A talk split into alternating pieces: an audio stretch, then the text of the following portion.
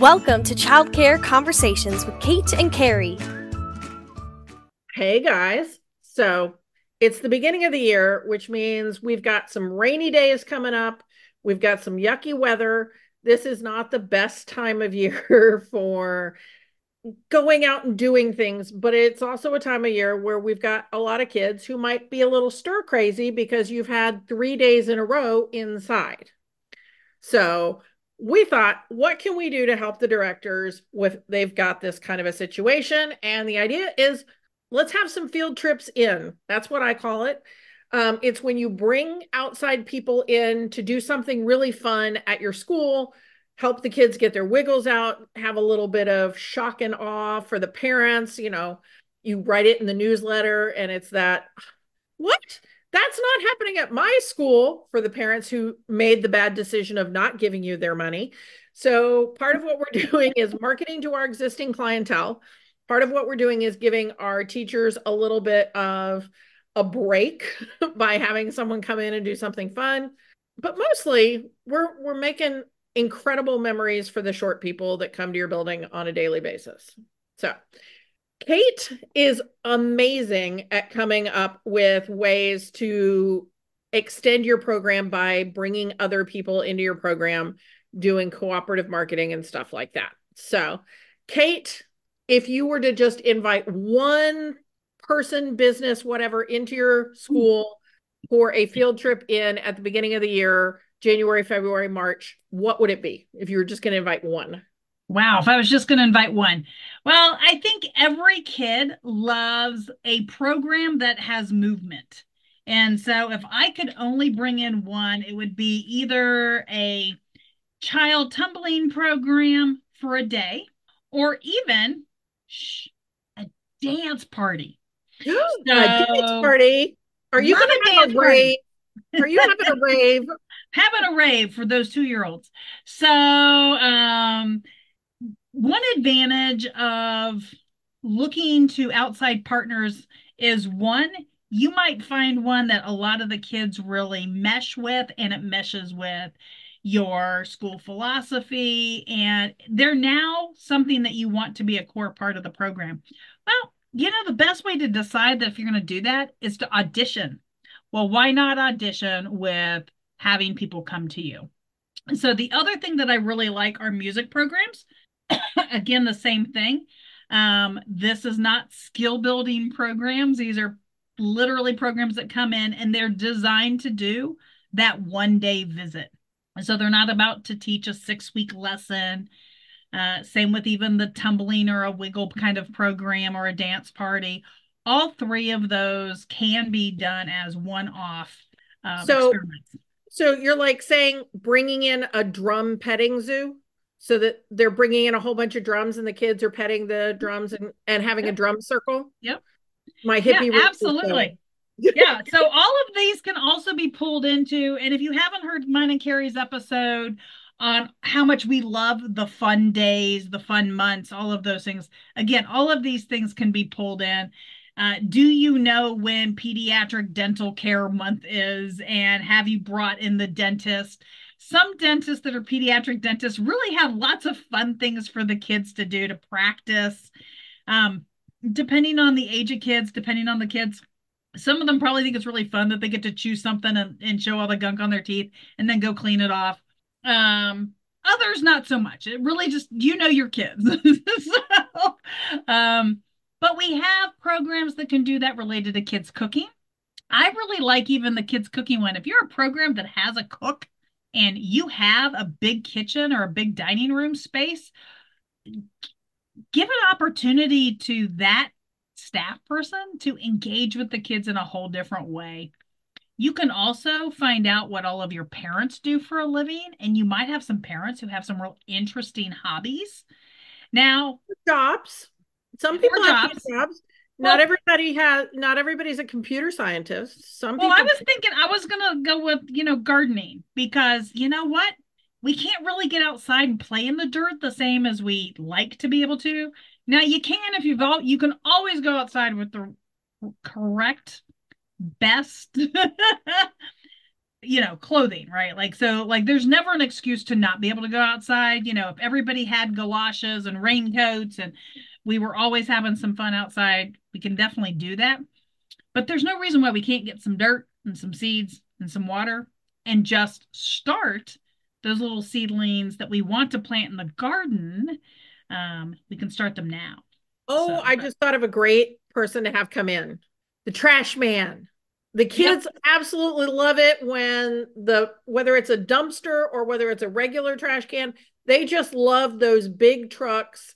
And when the guys and gals who run those trucks show up, they are rock stars. So having those guys come in and spend 35 minutes with each classroom, I think that would be a big winner. And that probably didn't cost much. Well, and then you've got, you know, fire trucks, police mm-hmm. officers, yeah. you know, all of those folks. I mean, you know, any sort of job, not even profession, but all the jobs. Think about the professions that you have in your dramatic play area and have those kids ever met somebody who does that? I mean, how much fun would it be to have, you know, the person who does not with their knives, you know, but I'm thinking the little choppy guy at the um Benihana kind of restaurant where they're flipping the food. Um, obviously, he's not going to bring his real knives, but somebody like that who could have some fun and teach the kids. I don't want to say how to play with their food, um, but have some fun with their food. oh, Carrie's got puppets. I think. What do you think? Do you think maybe, maybe? Yeah, we've always got authors. Um, and we have a great episode on how to host an author. So if you've not listened to that podcast, go do it. Uh, but we love to have authors come in. Uh, the local library would probably come in regularly, depending on where you are and what kind of arrangements you have with your community. Um, we've always got that outreach. But if they can't, does somebody have a grandma who might want to have some fun and come in and do story time? Um, story time doesn't have to be in one classroom or in their classroom if you've got again a space that could be a just a general space where the kids could literally go on their field trip down to what maybe is your cafeteria during you know lunchtime what do you do with it the rest of the day? So maybe that's where uh, you get to host those field trips. Yep and then you can also something that is the quintessential one right? We've got the firefighters Everybody knows about having the firefighters, but the other one is having a petting zoo come to your school. My only concern about petting zoos is there is stuff in minimum standards about what your animal, what your, what your animals, what your children can and cannot touch mm-hmm. um, when we're looking at uh, animals from a petting zoo. They cannot pet reptiles and amphibians. That's not okay. They can't pet chickens or ducks um, and then you know stuff about w- dangerous animals. So a skink, not a dangerous animal. It's a lizard. You can have it come to your school, but they can't pet the skink. A squirrel, not a dangerous animal. You can pet the squirrel. Pig, domesticated pig, not well, a little domesticated pig, not dangerous. So there's there's different types of animals that you could have come in but make sure you read minimum standards about animals before you decide who's going to come visit and what you're going to allow them to do.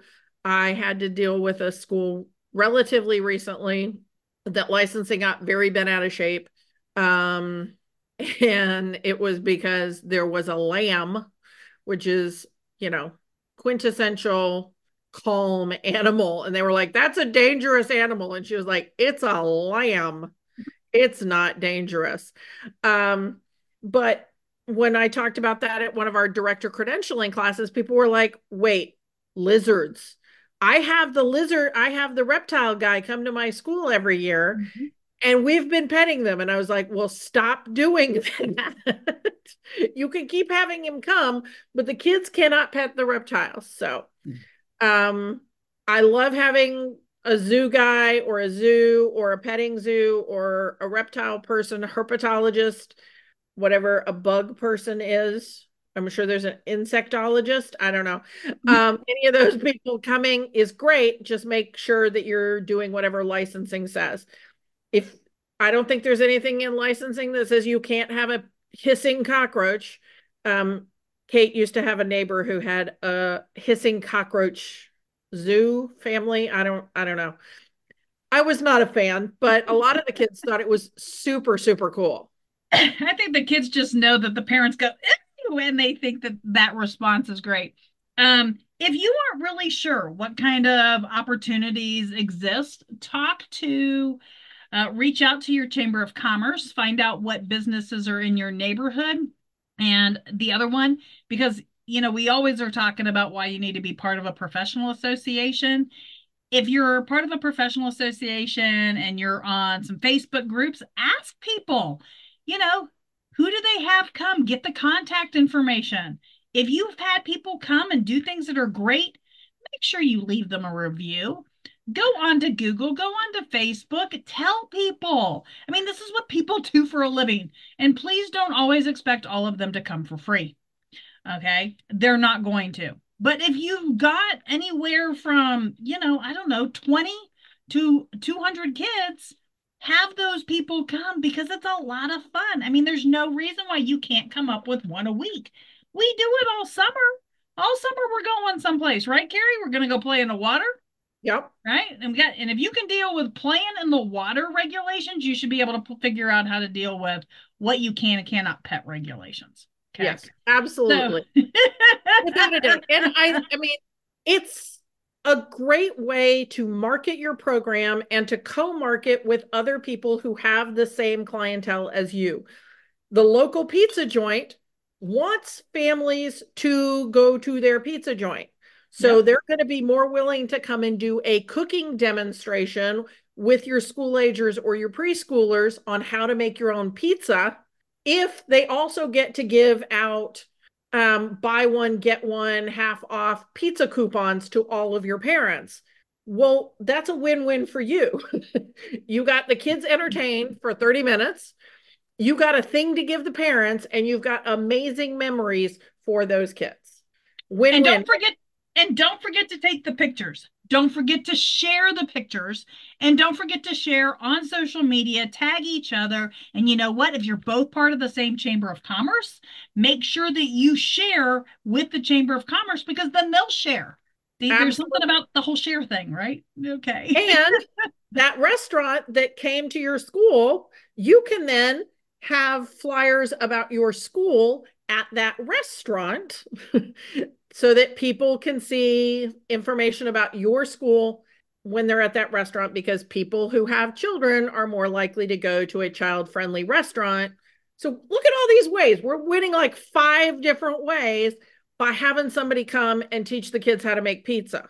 You got to do it, guys. You got to do it. It makes your life so much better and the kids' lives so much better.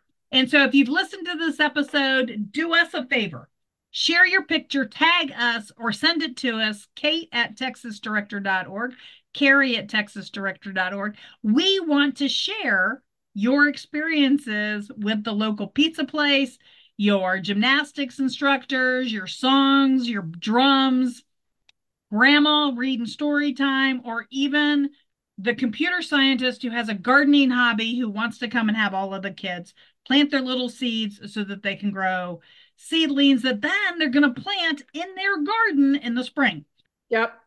So I hope this was an inspiring episode for you guys to make your program better in a cheap way that builds word of mouth and makes life better during these rainy, cold, gross weather days of late January, early February. Because you know it's coming, guys you're going to have three days of gross weather in a row and not going to be able to take the kids outside. And you're going to kick yourself if you didn't schedule some of these field trips in. Talk to you next week. Thank you for listening to Childcare Conversations with Kate and Carrie. Want to learn more?